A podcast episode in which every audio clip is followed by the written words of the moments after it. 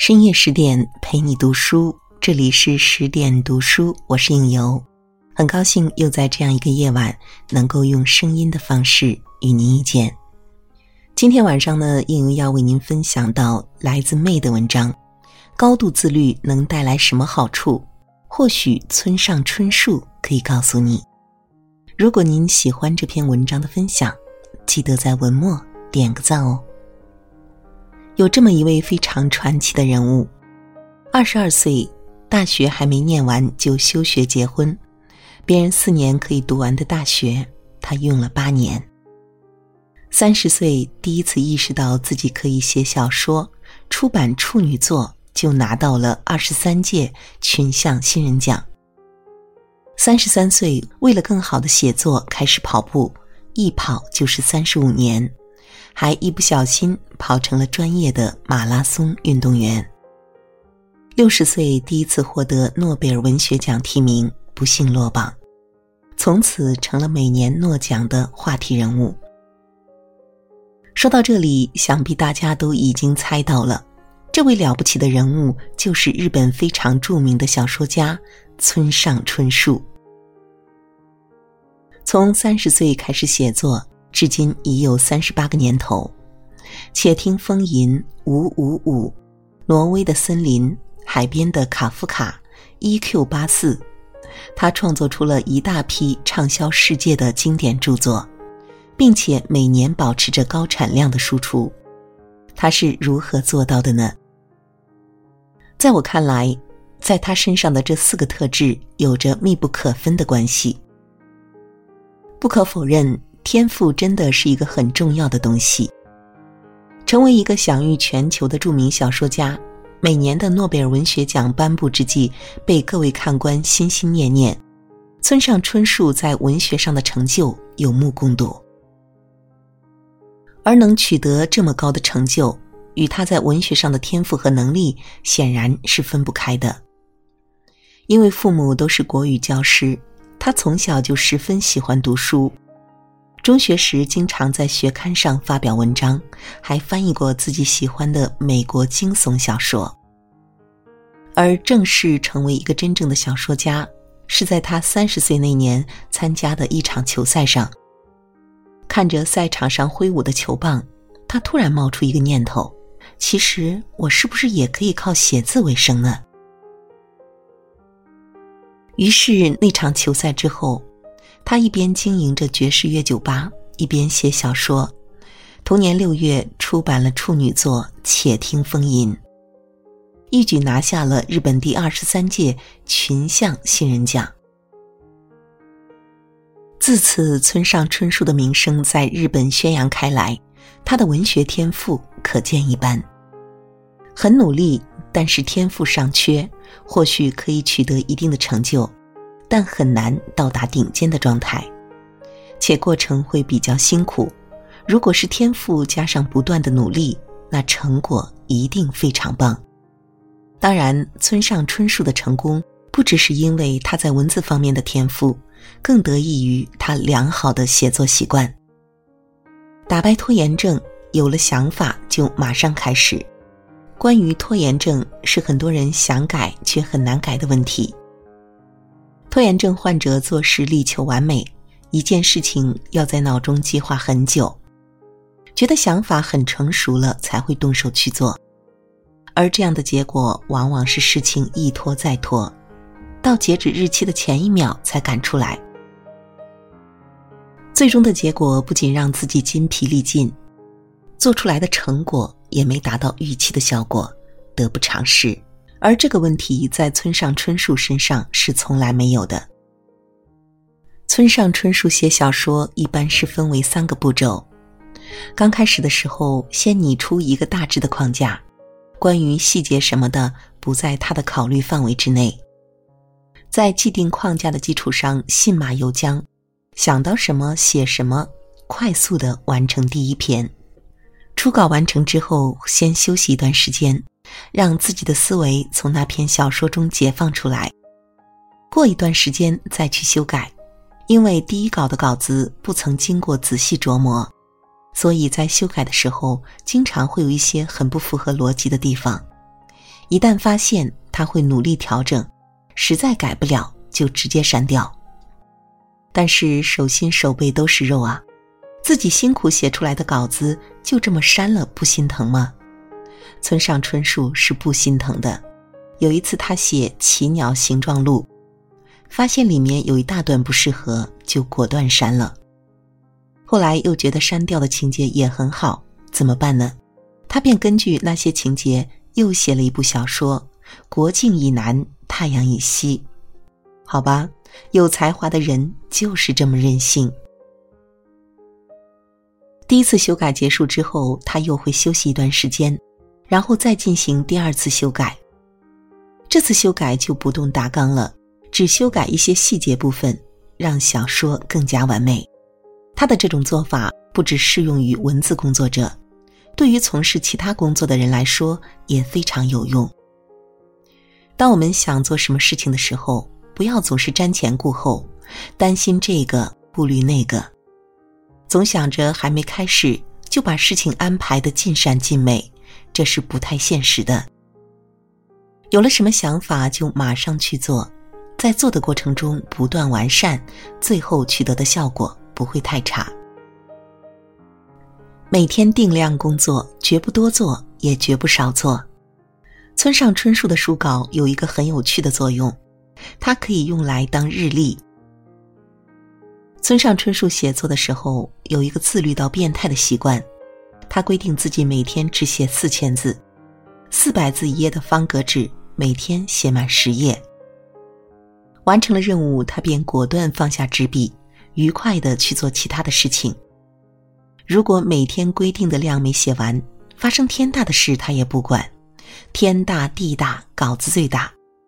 用他自己的话来说，他写稿就跟工厂车间差不多，每天定时定量生产东西。当他想不起某件事情是在什么日子发生的时候，他就会想，那件事情发生时他正在写哪本书的哪个情节。根据每天四千的量来推算发生那件事时的日期，你说有趣不有趣？对于很多常人来说，如果做一件事情做到很兴奋的时候，就会想着趁劲头还在，一鼓作气多做一些。但村上春树不是这样，他写作的时候，每当写到很开心的点，他就会马上停下来去做一会儿其他的事情。等到身体和脑子休息的差不多了，再接着写稿。因为之前停在了他写的很开心的地方，再接着写就不需要一个调整自己的时间，可以很开心的进入写作的状态。因为前面休息过，脑子也比较清晰活跃，写作时就不容易卡顿，可以比较流畅的完成接下来的思考。这个好习惯让他可以在咖啡馆的小桌上。机场候车室、地铁上，不受周围喧闹声的干扰，完全沉浸在自己的世界中，心无旁骛的写作。所以我们在平时工作中，当需要完成一份时间跨度长、工作量大的任务时，不妨在做的很高兴的时候停下来，让自己休息一下。休息过后，以更饱满的精力做接下来的事情。要想长期写作，一个好身体是非常必要的。写作是一个长久且艰苦的过程，没有一个好的方法和习惯，很难取得长远的成就。英国大诗人拜伦就是靠每天抽鸦片来写诗，不抽鸦片就写不出东西。西方的鸦片跟中国的还不太一样，中国的是吸进去，滋味或许还不错。而西方的是用吞的，特别难吃。他就是靠这些东西来摧残自己。可即便是这样，还是很难长期坚持下去。于是他放下笔，拿起枪，跑到希腊去打战，最后死在了希腊战场上。无独有偶，西方不少创作者都喜欢靠吸大麻、纵欲等刺激的方式来让自己获得灵感。但其实这样的作家都很难长久，普遍到三十岁之后就很难写出好的东西，只是偶尔会有一些比较优秀的作品冒出来，也难以产生大的影响。反倒是去看人类历史上那些思想大神，到七八十岁了还能够保持高质量的产出，比如康德、歌德、卡夫卡，还有我们今天的主角村上春树，在生活上都是极其的规律的。村上在决定写小说之后，有的时候钻进书房一闭关就是一年。由于缺乏运动，身体吃不消，精力也很难长久保持在一个高昂的状态。于是他开始尝试跑步，每天跑步十公里。不料这跑步一跑就是三十多年，成功戒掉了烟瘾和多余的体重，把自己跑成了一个马拉松运动员。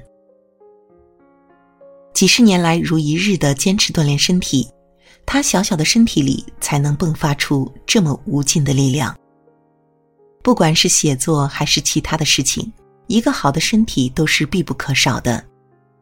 所以我们在平时的学习工作中，一定要注意劳逸结合，正确的把握工作、运动和休息时间的分配，让自己能持续的保持饱满的精力，去应对这多变又困难的世事人生。一个人的优良习惯里。藏着他的运气。村上春树的成功绝对不是偶然，除了自小对文字的天赋，更得益于他几十年如一日的高度自律的生活习惯。找到一个自己喜欢并且擅长的事情，在不断摸索中寻找最适合自己的方法，合理的安排好工作和休息的时间，多锻炼身体。希望村上春树的开挂人生。能带给你不一样的体会和收获。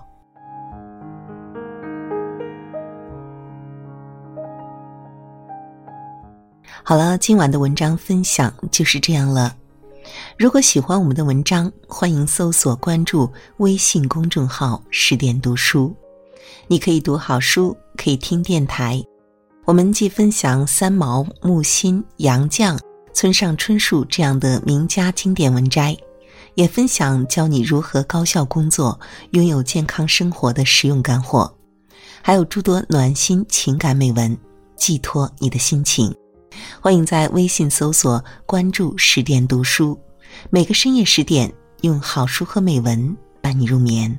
我是影游，在美丽的中原城市郑州，向您道一声晚安。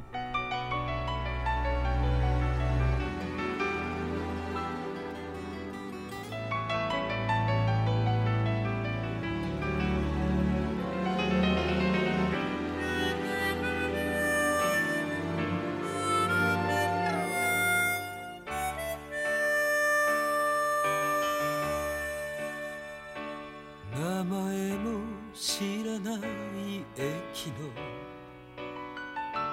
ホームで雪を見ている枕木に落ちた夢の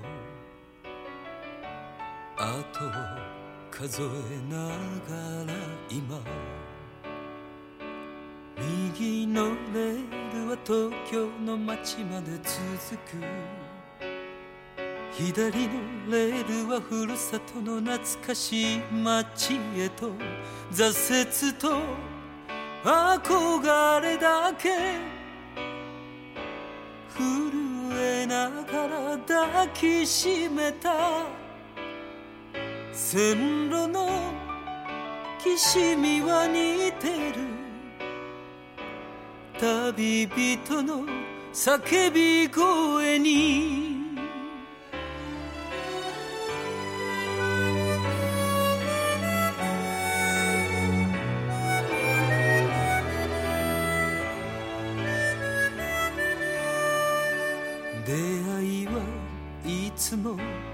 しい別れの時を思えば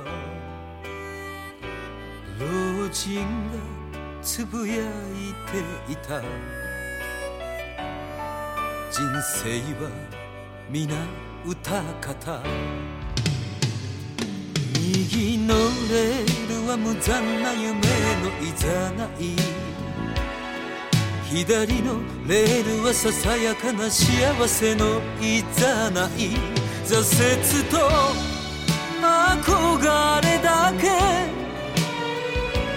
震えながら抱きしめた。線路のきしみは似てる。